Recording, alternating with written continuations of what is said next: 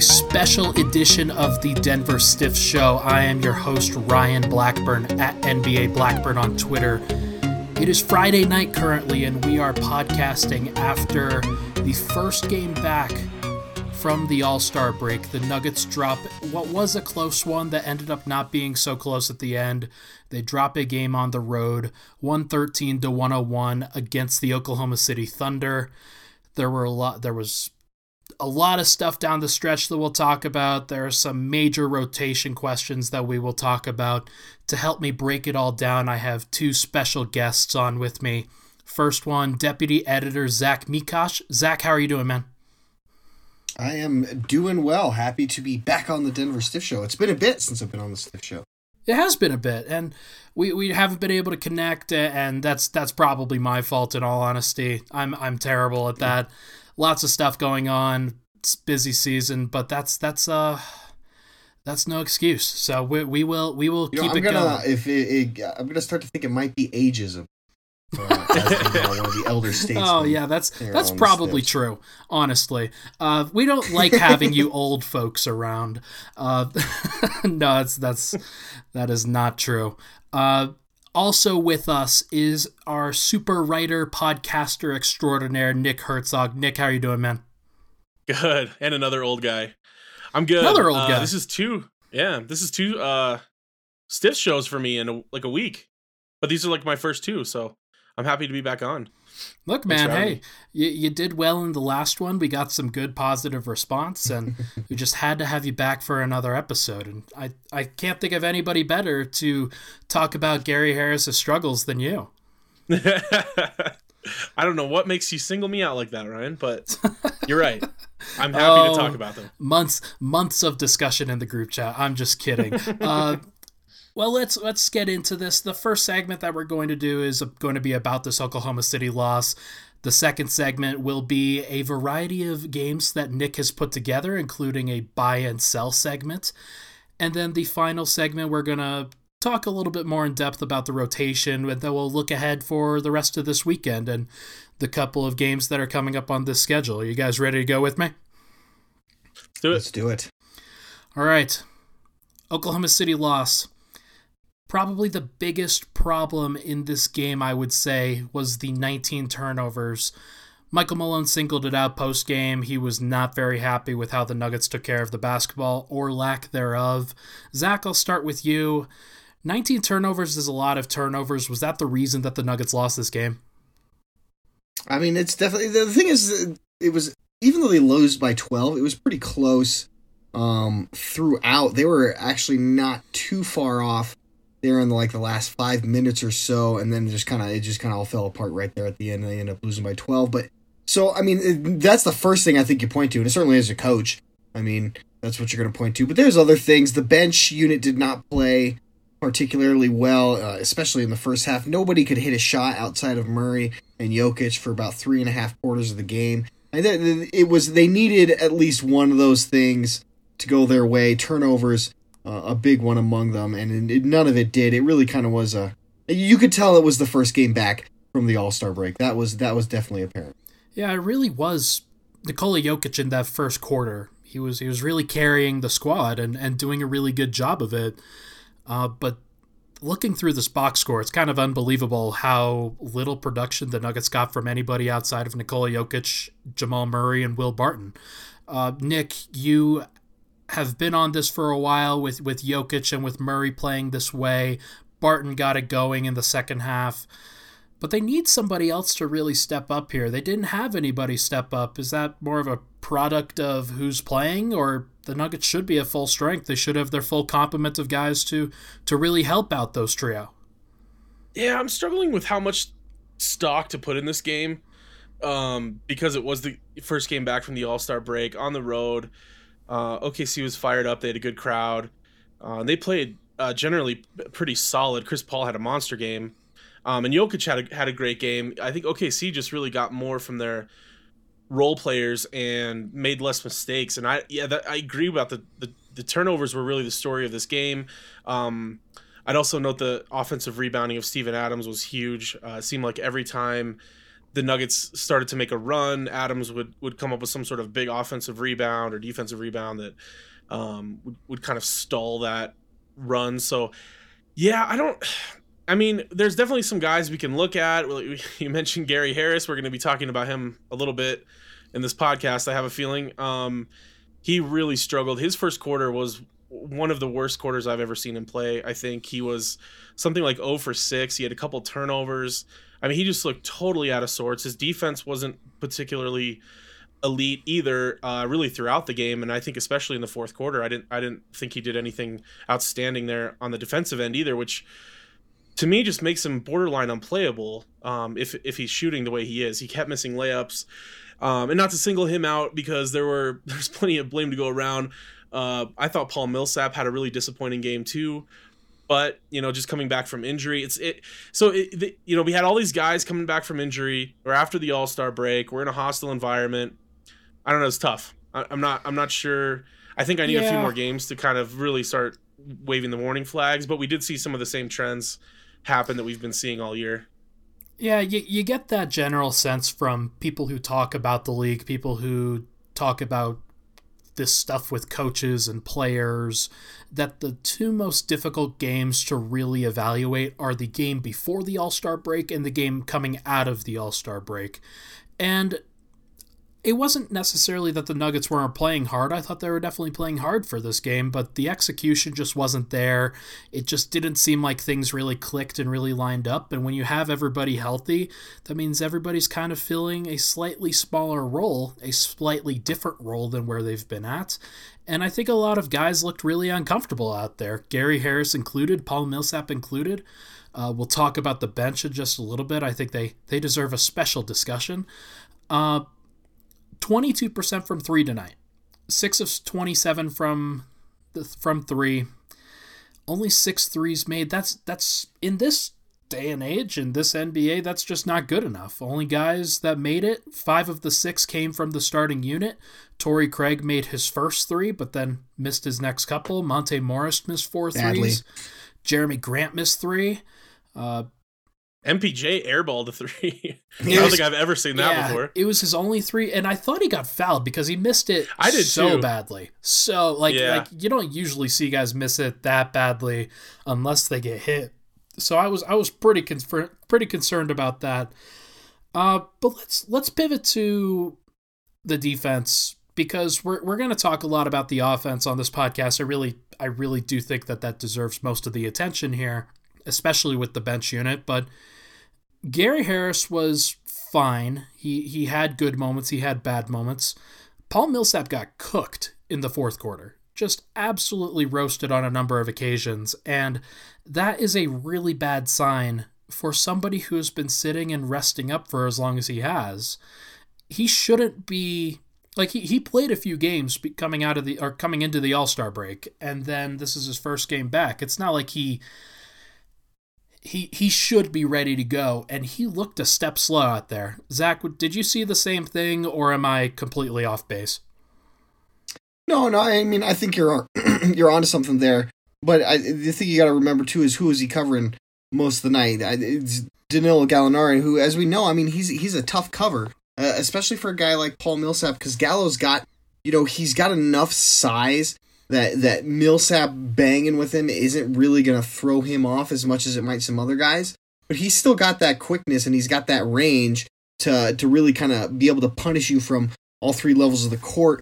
And that I think is another place that Millsap can struggle with when he gets these more spry guys, these kind of small ball fours, if you will, which uh, you know, and it's it's funny to call that now as Gallo's just like a standard four. That's just where he plays for uh, Steven Adams, but at the time there was a time he was considered you know a small ball four, and and that's right. that's kind of just a, uh, the formula I think against Millsap um, a lot of the time, and so I you know I, I again even even though he's been back a few games, there's still the fact that you know he's gonna have a hard time getting a rhythm. He was out, then he came back a few games, then now they were another off for another week or so. So I mean I I don't read too much into it, but you know, would they have probably been better off with Jerami Grant starting tonight? I think absolutely.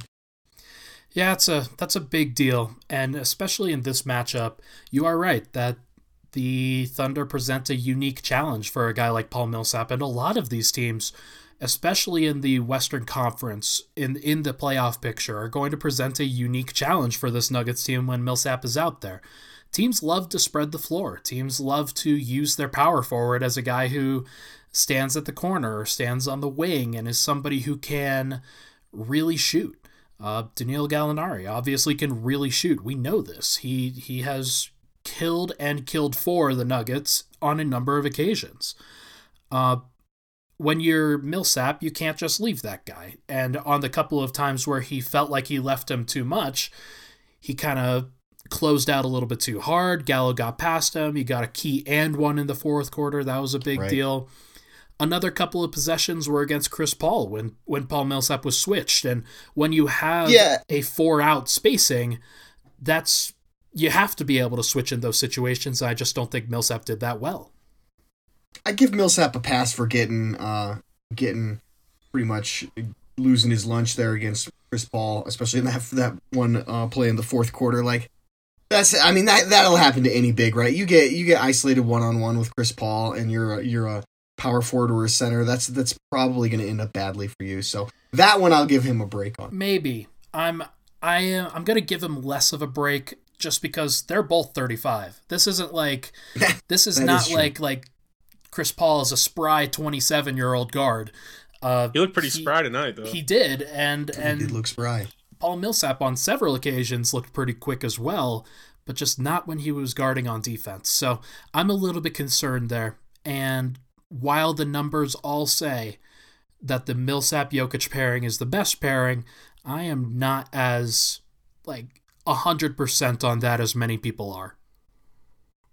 So, okay, then let's let's move let's move into this uh another note that I have, Steven Adams just absolutely torched Mason Plumlee and whenever he was switched out on anybody besides Nikola Jokic, he torched them as well. You are right. When he, he had seven offensive rebounds, if you had told me he had double digit offensive rebounds, I wouldn't be surprised. uh, that dude can board, and the Nuggets are probably going to have to mirror Nikola Jokic with Steven Adams' minutes every time that Adams is on the floor, which is not usually how that's supposed to go.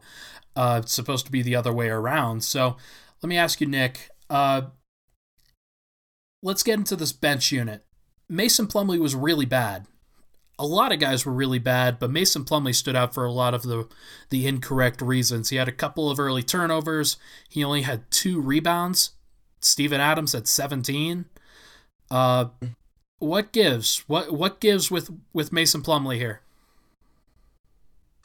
Man, I don't I I don't know. He hasn't looked right really in a while. I mean, I thought he got off to a good start this season, um, the first month or so, and I I just feel like we're not we're not really seeing the same guy the last I don't know month or two that we've seen at his peak. And this is reminding me more of the Plumlee that we saw in the playoffs last year, that was not good and was a big problem for this team. Uh, now, and I w- such a limited. What's up? Oh no, I'll I'll just this was his first game back. So this was his first game back from injury. He's been out for a significant chunk. I will give him that he's he's been out for a while and he's had that injury that that uh Yeah, right. How long yeah, what was it? How long was it that he was out? It was a cuboid injury. I think he was out for about 3 to 4 weeks. So can't weeks. can't okay. give him too, like got to give him a little bit of pass for that just because it's his first time back in a while. So yeah, yeah, yeah. I'm sorry, I misspoke. I should. I I was really speaking about the the the sort of month before he was he was hurt. Sure. Um. That I I just I, I didn't think that he was adding a whole lot um to the team. He just I don't know. He I I get I'm frustrated w- with him often, but like he then he'll bounce back and have one of those like really great effort games, a hustle game where he uh, you know, seems to make all of, all of the big sort of defensive plays and gets a bunch of offensive boards. And uh, we've seen him play against Jokic a little bit and have some success there um, at times in certain matchups. So I, I don't know. I'm not really sure what to expect from my my backup center. Maybe I'm, but I am interested in a small ball lineup with with maybe Grant at the five. I know you've been talking about that for a while, and that's yeah. something I think could have been explored in this game. Um, if Adams could have been matched with Jokic, as you said. Uh, but when when Plumlee was on the on the court without Adams, maybe there there was an opportunity there to pull Plumlee and go with a small ball lineup against a, a, a relatively small team. You know, a team that has three guards on the floor a lot.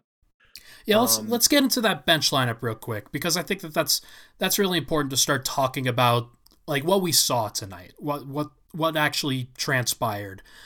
Michael Porter Jr. played three minutes in the first half. He came in at the three minute mark next, or in the first quarter, along with Torrey Craig and Mason Plumlee. And he spent his eight minutes in total between the first half and second half. All eight of those minutes came next to Torrey Craig, Jerami Grant, Mason Plumlee. And none of them came with Nikola Jokic. Only a couple of them came with Jamal Murray. Uh, not a lot of love for the Michael Porter Jr. fan club tonight, but he also was not put into a great situation. Zach, what did you see from Michael Porter Jr. in that bench unit, specifically the Porter Grant Plumlee pairing? Well, I mean, he had a he just had a tough night. I mean, like we were saying, he had that air ball. Um, it was you could just kind of tell he was rusty. I mean, also another guy coming off of injury and then the long break. Um, what I noticed mostly about that bench unit now, though, this I mean, and now we get to see it that the the trade deadline is passed and the Nuggets have made their move. Like they, Michael Porter Jr. has to score that bench to be able to be effective because there are no other scorers on that on the entire bench unit. There is no Malik Beasley anymore. There's no Juancho Hernangomez in the corners for you anymore. Like it's him and it's your and Jerami Grant, you know, on on catch and shoot threes, and, and maybe Monte Morris on on a couple of pick and rolls with Plumlee or or some floaters in the lane. But you know, those are those are not guys that you're counting on night in night out to to give you scoring production. And this is this is a problem the Nuggets have had really since they moved Will Barton into the starting lineup last season. They've never been able to replace that kind of production. Now that you know, you were hoping Malik Beasley was kind of kind of step into that role, and a lot of times he did. He did last season, not as much this year, but he was here at kind of towards the end. Now that he's gone, and you've kind of you've committed to Michael Porter Jr. Um, you if he's not scoring, like that bench unit is just is rough, and and if you don't have Jokic next to him, and you're playing Plumlee, um, and and, and Jerami Grant, you you're now kind of really just looking for him to be the creator and and do do it all for you. So it's it's a lot to put on him as a rookie. I think it's certainly something that he's capable of down the road, but right now it it at least in this game tonight it looked like it was it was too much and and coach had a really quick hook for him obviously there in the first half which I didn't I didn't quite understand, but that's that's what he went with and it, it it was it was very noticeable that this this group is going to struggle to score or doesn't at least know right now who's going to be their go-to people on the offensive end. So the player that I would have pulled in that situation was Jerami Grant. Probably would have put Murray back in. I thought that was a good call. That hey, you need a little bit more creation off that right. bench. Uh, Monte Morris, as good as he is, is one man. Uh, Torrey Craig moves to the three, Michael Porter Jr. moves to the four, and then you've got Mason Plumlee at the five. Suddenly you have a little bit more offense, a little bit more creation, a little bit more spacing. Uh, they did go with Murray, but they pulled Porter instead and had Craig, Grant, and Plumlee out there. That didn't really do anything in that situation. Uh, I'm concerned. All of the bench guys combined went 1 of 11 for 3 and it doesn't look like like those are the top 10 guys those are your five bench guys if you're going to use yeah. your normal starting lineup of murray harris barton millsap jokic despite the problems that we may have with with what gary harris has done putting him on the bench unit is not going to really solve matters. Just like switching him with Torrey Craig, for example, like how much more offense does the Mur- or does the Morris, Harris, Porter, Grant, Plumlee lineup really give you? Like it's it's not a right. not a lot of great situations here. Uh, but tell you what, there's enough about this game. There's there's just too much. Uh, actually, Nick, do you have another point? Yeah, uh, I was just thinking that I kind of am wondering. Eh let's save it. We'll save it for buy and sell. I'm gonna. I was gonna make a point about about Gary Harris uh, moving to the bench. But we're gonna talk about that first. Okay. Uh, let's take a quick break. When we come back, Nick's segment is on deck. Buy or sell. We'll be right back.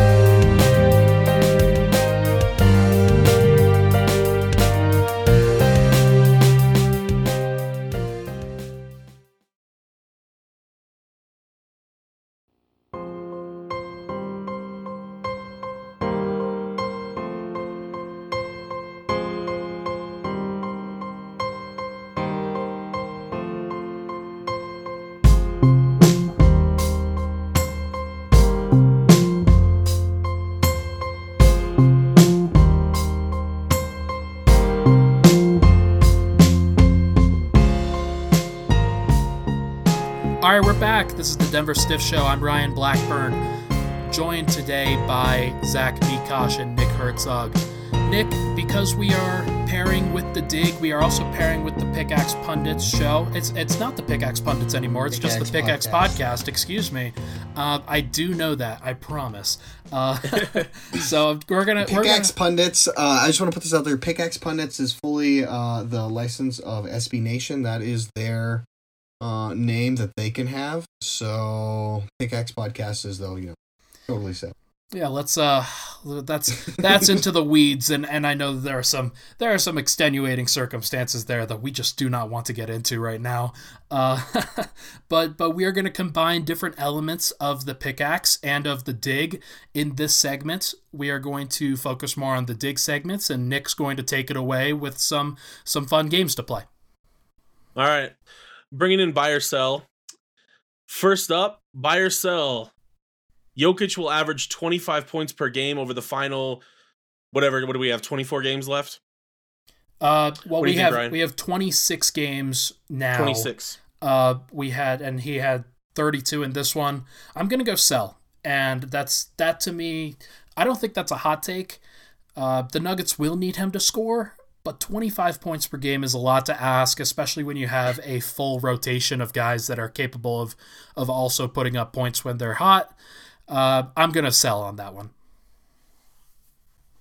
What do you think, Zach? I am. Uh, I'm gonna buy actually on that one. I think Hmm. uh, we're we're we're seeing it. There's there's not much outside of Jokic and Murray. There just isn't. I don't. I think at this point we can't expect Gary Harris to come around. Will Barton has been great, but he's now been hurt, so it's hard to. How much can we count on him? The Nuggets. I think the Nuggets are gonna if they want to, you know, get the top seed in the West or even maybe maintain the second seed in the West. They're gonna need Jokic at 25 points a game. I'm an optimist, so I'm gonna buy it. Yeah, I think I'm gonna gang up on you, Ryan. I'm buying it too. Um, just for a little context, he's averaging over 25 over his last 15 games, which is a pretty decent stretch of time to be averaging 25. Uh, of course, that you know stretch there was a bunch of injuries. We had uh, injuries to key starters, including Murray, um, who is by far the second best scorer on the team at the at the moment. So it makes sense that he was averaging 25. But I, yeah, kind of pair it what Zach said. I'm not sure where else the points are coming from right now. Uh, you know, maybe Harris can get things turned around. I, I think we're going to see more production out of Murray moving forward too. I think, I think seeing over 20 points a game from Murray uh, to finish out the season probably is pretty likely. Also, I'm really hoping for that. I mean, I would love to see Murray up in the like 23 to 25 points per game range, which he's been kind of hovering around too uh, since he came back from injury. Um, that might be a, a bit of an ask for him, but um, I think I, I think the Nuggets need that from Jokic. I think he understands that that's what he needs, and he's he's scoring at such an efficient clip right now too that I think it's actually possible because I don't he's never going to be a high volume shooter. Um, so I don't I don't know that it, we ever Sure. even want to see Jokic scoring like 32 a game or something like that because I, I think the amount of shots he'd be taking might be damaging actually to the offense. But I, I will let me let me add really quickly to that Murray point. This is his sixth straight game dating back to when he when he came back from his injury. Six straight that he has scored twenty points or more. That's a really big deal. That's the largest stretch of his career in which he's had twenty plus point games. That's uh that's a turning point. And even though he wasn't great in this game, he was good. And 21 points on 16 shots is not bad efficiency. Like the, it could be better, but it also could be a lot worse. So really liking what I've seen from Jamal. Yeah, no, I totally agree. Now, uh, one guard that maybe we haven't been as thrilled with, uh, who's gotten a little attention already, is Gary Harris. So the next buy or sell, I'll give this one to you, Zach. Gary Harris needs to be benched. Um, I'm gonna sell it. I just Gary Harris needs to move the bench, right? That's that's the question. Yeah, Yeah, so I mean, I gotta sell it because here's the thing: it, it we've kind of we've been talking about this. Who you putting in? Like, where's the improvement coming? Because the most likely guy you're switching into is Torrey Craig, which. I, to me, tomato tomato at this point. Like both guys are, are really good defenders.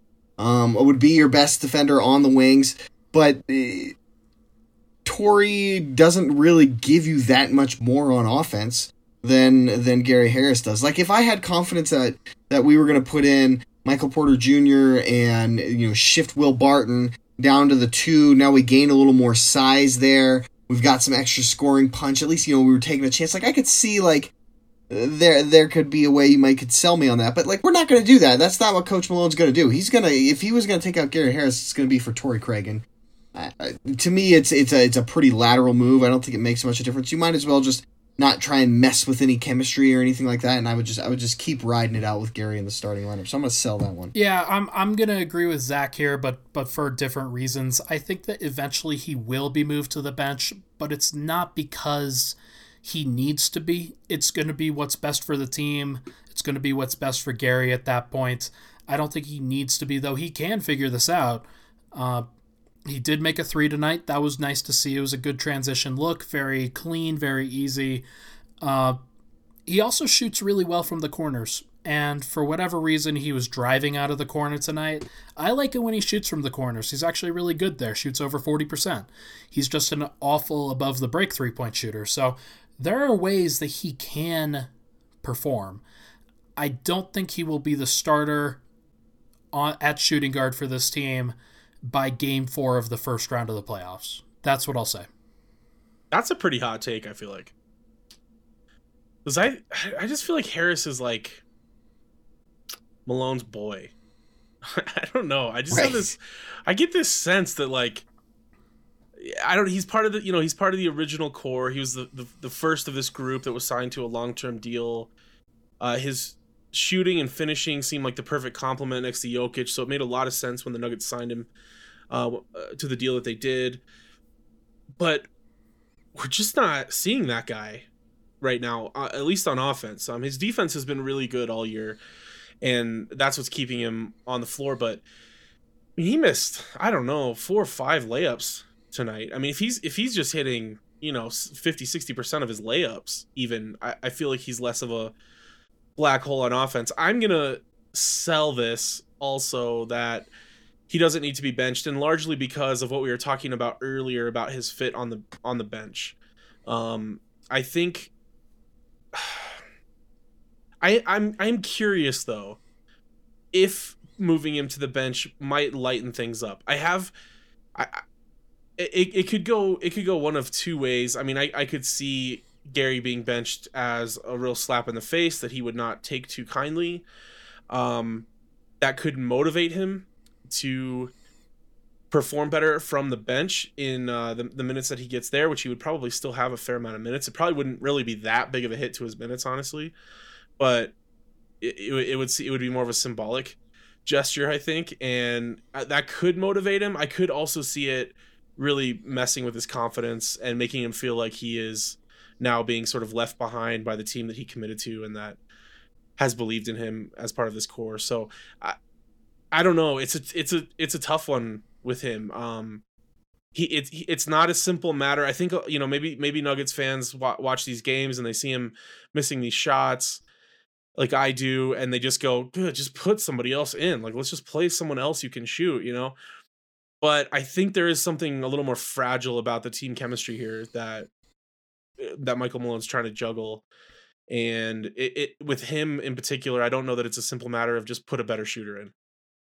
Yeah, at some point you're gonna you're gonna run into a situation where if he has a number of these games in a row, and the Nuggets find themselves down two one to an Oklahoma City team in the playoffs, and they have to win a game in Oklahoma City, uh, a game four to even the series. That's uh it's a tough prospect. A shakeup. It's it's it's yeah. You, you have to do something. But different. a shakeup might be justified in that. Yeah, in that case. I mean, like we saw that with Barton last year too, and the shakeup, right. you know, worked out well. It was the right call. And and it also worked uh, for Barton too. He was actually a lot right. better in the Portland series, uh, coming off the bench. He he finished some games. He shot pretty well. It wasn't perfect, and he didn't have the trust of Malone after that. But that was that was good for him overall, and it might be good for Gary too. So we'll see.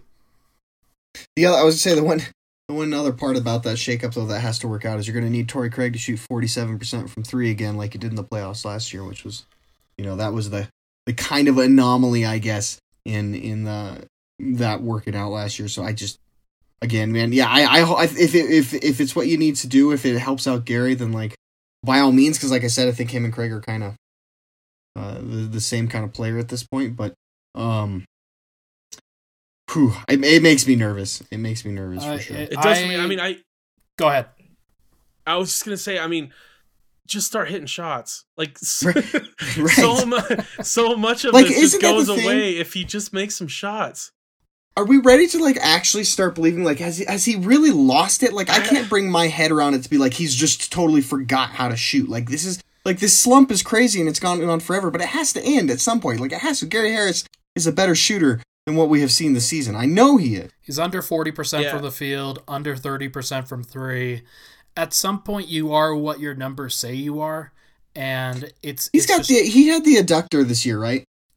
it was very early and he did sit for a few games but it wasn't like the the, the reason why he sat was to get it fully right it wasn't like he he could have probably played through played it through or it. played a couple of missed a couple of games and been right back instead he misses like six or seven just to make sure that he's fully right feels pretty good i i hope i hope that he's healthy he should be healthy. The Nuggets just were on the All Star break, and if anybody's not going to be healthy, it's Jamal. But I mean, Gary Harris did get clocked tonight. He he absolutely got Right. just destroyed going to the rim.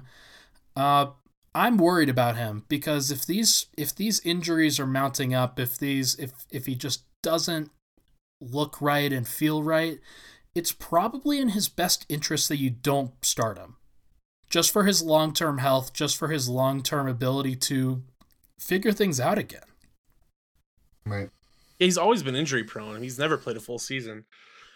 Right. Um, and he's had you know these hip issues, these core issues, like you know, kind of a lot of, uh, sort of I don't know these lingering kind of I- issues. right. that I- I He's it's not like he's ever blown an his body. ACL. Yeah, Right. I mean, he's it's always just been uh, five games here, eight games there, ten games here. You know, it's always just a uh, these kind of nagging injuries. It, it reminds me a lot of Gallo. I mean, obviously Gallo ended up having the big uh, the big knee injury, but it reminds me a lot of like Gallo's career and how he all it was always something you know something or another that was going on that he was working through. All right. All right. Next buy or sell. Buy or sell, MPJ will average over 20 minutes per game until the playoffs, Ryan. Oh, well, if this game is any indication, I think this is an easy question, but Uh, um Oh god. Uh I'm going to sell it. it's not should he, it's will he. I know, I'm going to sell it. I don't Yeah. think that he has Malone's trust because if he did have Malone's trust, then Malone would not have pulled him in three minutes. Nobody's minute restriction limits them to three minutes in the first half. That's just a fact. Like you're you're either on a hmm. 10 minute restriction, in which case he probably would have had at least another couple of minutes in that first half at some point. I was half expecting him to reinsert him at the end of the first half, like three minutes, and then he plays the last five or six minutes of the first half with the starters. I think that would be a good idea going forward. But that's not really what's going on here. That's not that's not what they're what they're going with. And I don't trust that this was all minutes restriction related and injury prevention related. I think there's a little bit more here, and I don't think it's going to like we know that the Porter Grant Plumlee lineup does not work. I think the Porter's going to be the one that's benched before I think Grant or Plumlee are. What do you think, Zach? I uh, I'm selling it. I'm selling it so hard. Like this eh, because exactly what Ryan said. Like, yeah, do I think he should? Probably. Like, I think he should be up there. It's unquestionable. Um, I- like honestly, like Right. the last January was unbelievable. This dude was Right, and I mean- incredible. and it's but it's Malone. Just you know, it's he's old school, and and Michael Porter Jr. is the rookie, and so anytime he makes a mistake, uh, anytime he's not, anytime he's not looking incredible, you know, he's got that short leash, and so yeah, there's just I can't I can't possibly see him getting. 20 minutes game. It would if you had said 15, I maybe maybe would buy it, but 20 I just there I just don't see it happening. So is that what you guys think is maybe maybe between 15 and 20 is that where where he's going to find himself is it going to Yeah, be I don't- 15 I don't think he's gonna get a, as many. I think there'll be less eight minute nights than there are not. You know, or like you know, he's these nights that we saw tonight probably won't be the norm. I think he's gonna get more than what we saw here against Oklahoma City, but. I, don't think it's going to be up to like 20 minutes game. You know, you look at some of the other guys and their minutes tonight. Torrey Craig was at 16. Mason Plumlee was at 14. That's probably more where you could expect him to be at, I think, on average. There'll be those nights when he's just really hot, and so he ends up getting 20, 25 minutes. You know, they might f- face some injuries here or there that make it force him into a bigger role, but I think overall, you should probably expect him around 15 minutes a game is, is where he lands. Yeah, it really feels to me like two seven to eight minute stretches are where are where he's going to sit on average. And sometimes he'll play a little bit more than that, sometimes he'll play a little bit less, but there is no opportunity for him to do 25 plus minute nights if all of the starters are healthy and they're playing the kind of minutes that they are. Like Jerami Grant was the highest minute guy off the bench tonight and he only got 21. So I think that it's a pretty easy call at this point that, hey, 16, 17 minutes per game, probably his ceiling. Yep, I'm selling it too. I'm just so I would love to see a Murray, Barton, MPJ, Grant or Millsap and Jokic lineup get some serious run. And I I think I I just feel like I feel like Malone may be handling this the wrong way. I think MPJ has played better when he's had more pressure on him. I think Malone's handling him with kid gloves. He he, he you know he started uh, at the beginning of the season, the first couple months, where he would only put him in in sort of like garbage time or in like these like you know against uh, you know without like any starters on the floor or whatever. And then he sort of eased him in because he had to with injuries and things. I mean, I think there was a there was a plan there too to to, to get increase his minutes, but I feel like the best MPJ that we've seen so far was in January when he was playing against good competition, when he was in the game in the fourth Right. quarter, when when he actually needs to try hard. you know, like if you always bring somebody in just against the bench unit and you know you're more talented than the guys out there. I'm not I'm not saying this he doesn't need to play as hard anytime he's in the game. He does. But it's just kind of I think human nature a little bit. Your men- mentality is you you sort of raise your game to your competition. And uh, certainly the Nuggets as a team do that. We see it happen all the time where they play down to their competition. I, I just wonder if maybe putting more pressure on him wouldn't be the better the better option here. Um, I don't think we're gonna see it. I I don't think we're gonna see him playing in it's you know meaningful minutes very often in the next 25 games or whatever. But I, I feel like like we we all sit here we talk about it. and We know he's the future. It's like let's get on with it. I, I kind of feel like like what Yeah. what are we like he's shown that he can he can perform in big minutes um and important minutes in games uh I, it's it's tough i mean i i get where malone like like it's tough to be like having you know experimental lineups and uh putting a rookie in on a team that has championship aspirations this late in the season so I, it may not even be the smartest thing i just uh, maybe i'm i'm wanting to rush rush ahead into next year or the year after where we know that what the sort of ideal lineup is going to look like probably but Yeah. Um, well, that lineup I just that, I'm not sure this is the right strategy. that lineup that you mentioned, the Murray, Barton, Porter, Grant or Millsap, and then Jokic, that to me, it feels like it's staring me in the face. It feels like it's staring I know it's staring Adam Morris in the face. He and I have been talking about this on and off the air, like like constantly. Yeah. Like that that group is elite and it will be elite and you just have to try it and you just have to trust it. And if you if you want to win in the playoffs, those six guys with Millsap and Grant kind of flip-flopping are probably going to have to be really high minute guys. That's that's just who that's what the NBA is now. You have to be tall, you have to be athletic, you have to be lengthy on the at the forward positions, especially with the teams that the Nuggets are going to face. So you can get away with Craig there. You may be able to get get away with Harris there a little bit, but in the end, you, sometimes just having a six foot ten guy, having a six foot nine guy in Grant, both guys can shoot, both guys can drive, both guys can cut. That to me seems like where they should be, where they have to be. I like it. It's a good. I was like, I, it, it's a really good mix too because you put those two guys one of the things that I, I actually kind of somewhat disagree with Nick and I think, but I mm-hmm. think we're seeing the same thing. Is, is I don't think it's that Michael Porter Jr. is getting more pressure put on him. It's that I think he's just getting more time playing with guys like Jokic and Murray. I mean, when you Yeah, put maybe. him, I mean, when he's by himself, or even with Monte Morris, there there's not as much chemistry there.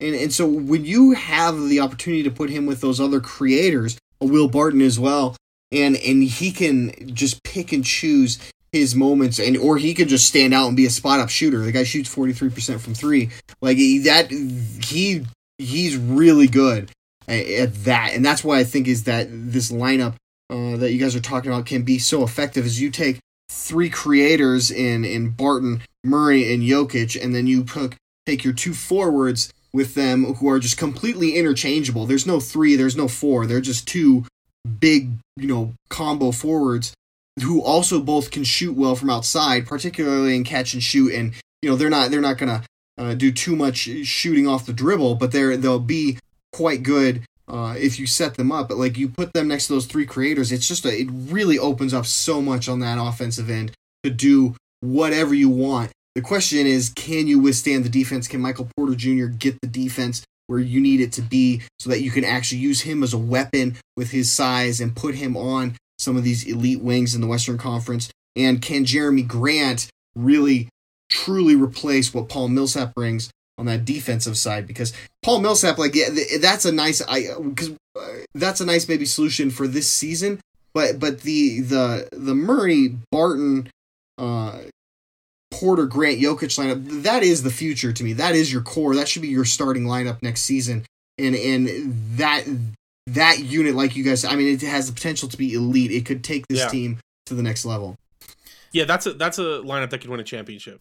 There's Right. there isn't there isn't a weakness there. There's not a glaring, you know, like if this year we talk about Porter Barton's undersize and yeah, right. And if he can stay healthy and all all of that, but To your point, the the ceiling is there. to your point about Porter, in January his usage went down. It actually wasn't he, like he was just out there for more time, but his actual usage went down. It was it was one of the things that I think went completely under the radar was he fit really well. He didn't press the issue in many games. He was just Right. out there picking and choosing his spots like you said. When you surround him with creators and shooters and guys that can can also do similar things, but he can do them at a better level, then you've got something. So I I that's the way this has to trend for me. If it doesn't trend that way, the Nuggets are probably going to get upset in the first round. Ooh, that hurts. But I think you might be right. All right, so before we get to the first round, we'll do a, a quick one to wrap up. Buy or sell the Nuggets topping 57 wins to set the franchise record. What do you think, Ryan? Uh, okay, so they're 38 and 18 right now with 26 games left to go. They'd have to go 20 and 6 to hit 58. So I'm going to sell. I just don't think that they can win 20 out of 26 to close. They've got a pretty tough schedule. There are going to be situations like tonight where they're trying to figure out the rotation, where they're trying to identify who the best guys are to play, uh, figure out what combinations work best. I don't think they win 20 of their next 26 games, so I'm going to sell. I'm with Ryan on this one. I gotta I gotta sell it as well because it's it's just tradition in the NBA to give the Nuggets some crazy schedule in March. Um, it's not like we have like a rodeo or something like San Antonio or I think somebody has like the circus come in town, right? And maybe that's New York. and they actually have to like vacate the arena for a week or two, so they actually go on these crazy road trips. It's not like we had that event, but for whatever reason, that's just how the, how the NBA uh, likes to do it against the Nuggets in March. They'll play 11 games in 20 nights, and they will do nine of them on the road in March. They have one of the toughest schedules in the entire West. It's I, they have they have a road trip on in March where they go from Oklahoma City to Toronto to the very next night to Chicago and then down to Miami to finish it out. Like it's it's just kind of silly what they're gonna have to go through. So I think uh, they they're they're very close to being on pace to getting there, but it's it's just they're gonna have they'd have to play incredible uh to get it done. So maybe they will because I mean they beat Milwaukee in Milwaukee on the second night of back to back in Utah with seven guys. So you know what do we know? Can I admit Yeah, I'm something? copping out. Can I admit Yeah. something to you guys? Uh-huh. I had no idea that the rodeo road trip was was called that until you said that. Until you said that. Oh yeah, that's because the rodeo comes to town in San Antonio. That makes a lot of sense. I get it. Thought, thought they were just The odd. Thought they were just weird. Uh, uh, go ahead, Nick. Yeah, no, that's fine. Um, yeah, that just reminded me of something. There's, uh, I'm not going to be able to think of it on the fly. There's there's something I heard like that the other day that I was like, oh, that's what that means. I'm like, you know, I'm 37 year old man. I never realized this something I'd heard Uh, you're my whole life, like, man, you know, but I can't remember. anyway, um, I'm gonna push and cop out and say that they tie the franchise record Hmm, okay. at 57 wins. Um, and mostly just kind of what you were finishing with there, Zach. I think uh, they tend to play up to their competition. I think actually ending with a tough stretch is probably the better thing to have happen to this team. I think if if we were into into March and they had a stretch where they played like six sub 500 teams and you know a couple of stinkers in there at home or something, I think we could see them blow maybe a few games that they won't against tougher competition. That's my that's my goal, my hope. Very Anyway, fair. So Um, okay, was that it for buy or sell? that's all I got. Little Okay. little taste of the dig. there you go. Uh, give you a quick taste. Uh, we're we're actually going to combine segments two and three right now. Just make it just make it segment two. I don't think we have enough in segment three to really cover. We talked enough about the rotation that I think just makes sense to condense what we would have talked about regarding the Pickaxe podcast, and that's looking ahead. We have three games that I think we should talk about on over this next stretch. Uh, the third game we will definitely have a Denver Stiff show on that Thursday beforehand, but the next two games are on Sunday against the Minnesota Timberwolves and on Tuesday against the Detroit Pistons. I think those are two interesting games for a couple of reasons. First of all, they're at home.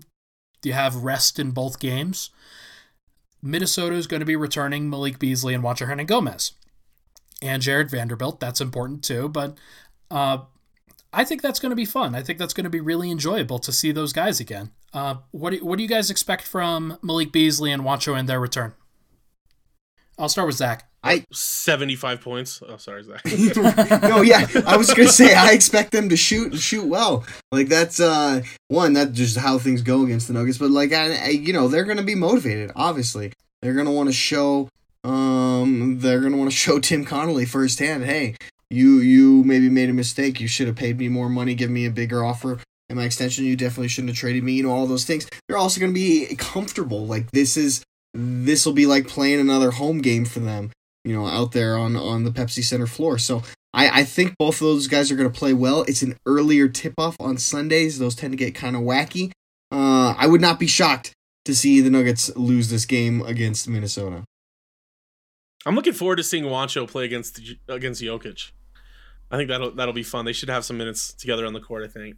How funny would Juancho's it be? been starting a little bit, hasn't he? Ha- Well, how fu- yeah he, Yeah, he he is. He's starting a power forward. Uh, how funny would it be yeah. if if Jokic gets switched on to Juancho, and while he's in the post, Juancho is just smiling his ass off, like he's just he's just grinning. Maybe he's speaking to Jokic in Serbian, uh, just trying to get under his skin, and and Jokic is literally laughing while he's backing him under the basket. I'm I'm looking forward to it. I think that'll be really enjoyable. They're also going to be without Karl-Anthony Towns. That came out today that uh, Towns is going to sit out with a sore wrist.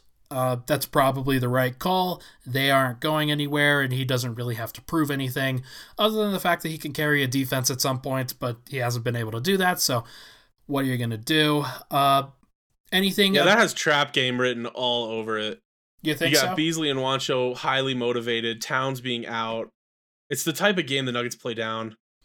I, I feel like. Um, I, I hope not. I mean, I, I maybe maybe the the fact that Beasley and Juancho will be in will be enough of a motivation to get them up for it. You know, I'm to, gonna, I'm going to go um, the other way on that. Actually, I think that the Nuggets are going to roll in that game, particularly because they cannot guard Jokic. That's that's not going to happen, and Jamal Murray instead of having to face Shai Gilgeous-Alexander or Luguentz Dort, whoever that guy was in the OKC game tonight.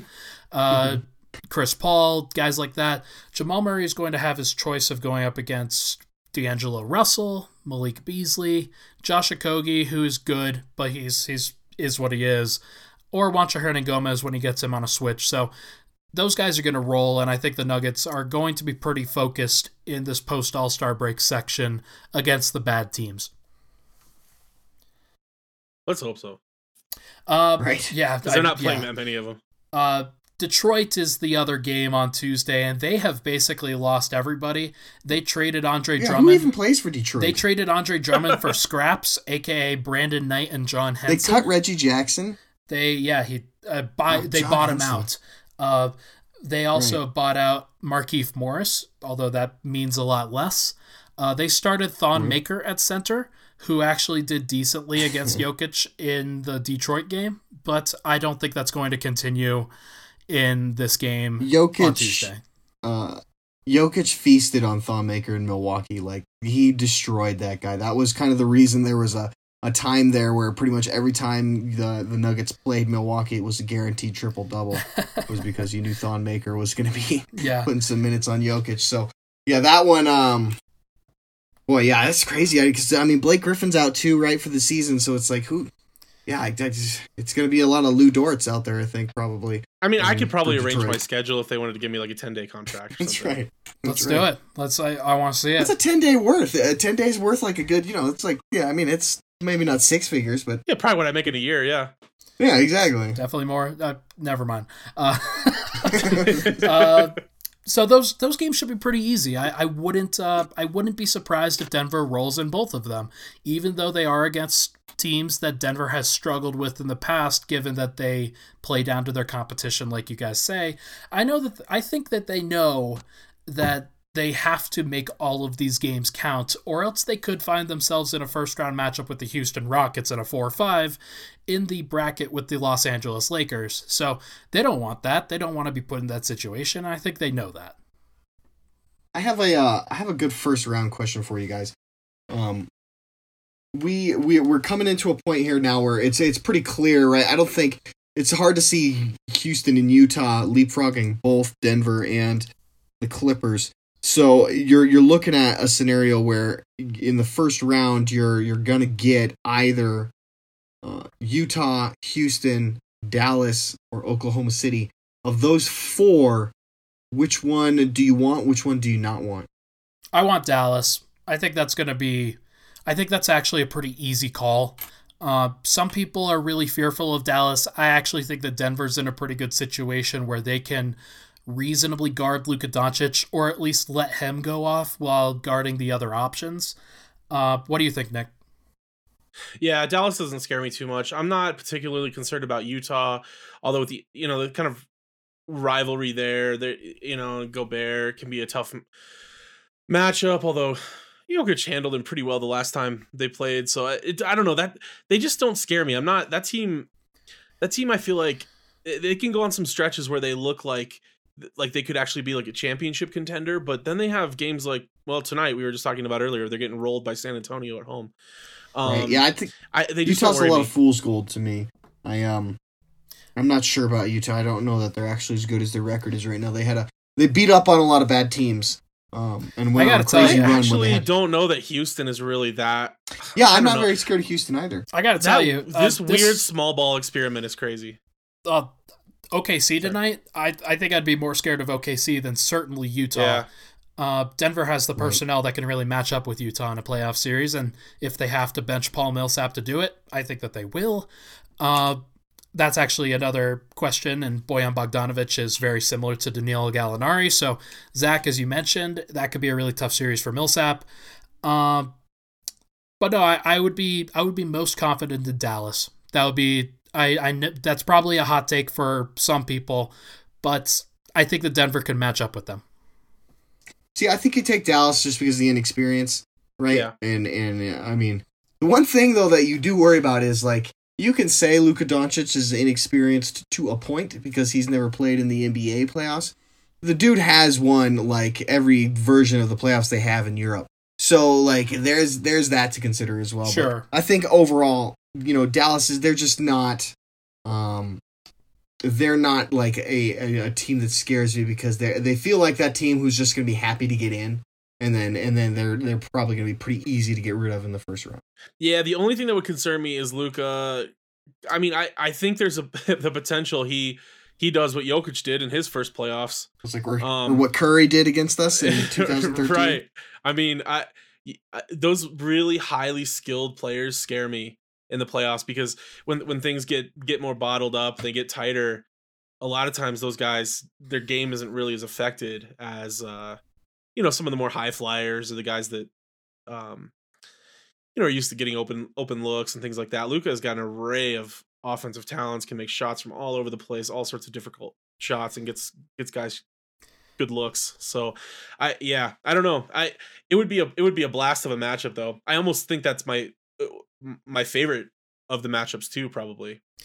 Uh just well, just from a fan perspective. We'll talk about this more in the future, but if Denver loses in a first round series, that's a big problem, especially if they didn't play Michael Porter Jr. a ton or if he didn't look great in the in a very limited sample that's a problem. That's a we, we have a lot of questions going forward if Denver cannot advance past Dallas. That's that's a right. big big big red flag. So uh but either way the last game that I want to talk about is this coming Friday. It's an away game and it's also a watch party. We're going to do a Denver Stiffs watch party at Stoney's downtown on Friday. February 28th uh, the tip off is at 8:30 p.m. Uh, make sure to get there in time. We have we're gonna have a lot of tickets giveaways, lots of prizes, jerseys. Gonna have some games there, and you get to drink with Nuggets fans, and it's gonna be a national TV game against the Los Angeles Clippers. Like that's gonna be a great atmosphere. I am really, really, really excited to be down there at Stoney's for what should be a really important game. It could be a potential playoff matchup against the Los Angeles Clippers. So, uh, do you guys have any predictions for how that game turns out? Bad. Thanks, man. Thanks. I I'll be more positive. Trying, trying to like sell trying Clippers. to sell this watch party to the fans, and everything yeah, no, sucks. No. It's tough. The watch, watch party, party you'll get to watch LA teams, which is all anyone wants to watch, anyways, right? True. Yeah, hey, I mean, that... it'll be a good game, but yeah, I mean, it's the Nuggets playing an LA team on national TV. I'm not getting my hopes up. Okay, well, guys, it's been a pleasure. We've gone a little bit long. Thank you so much for coming on and helping me out with this podcast. Nick, uh, you can find Nick's work at Nick Herzog SBN on Twitter and at Denver Stiffs, of course. Uh, he will have an episode of The Dig next week in this time slot mostly. Uh, and then after this weekend, you will have an episode of the Pickaxe Podcast Show with Zach Mikash and Gordon Gross. So, yes, Zach at Zach Mikash, thank you so much for coming on and helping us out. Uh, gonna be great. Gonna be a really, really interesting second half of the season, guys. I am, I am looking forward to seeing if this rotation was the norm or an aberration. Because if it's the norm, that's gonna be a lot less fun. Uh, thank you so much for tuning in. We'll see you guys next week.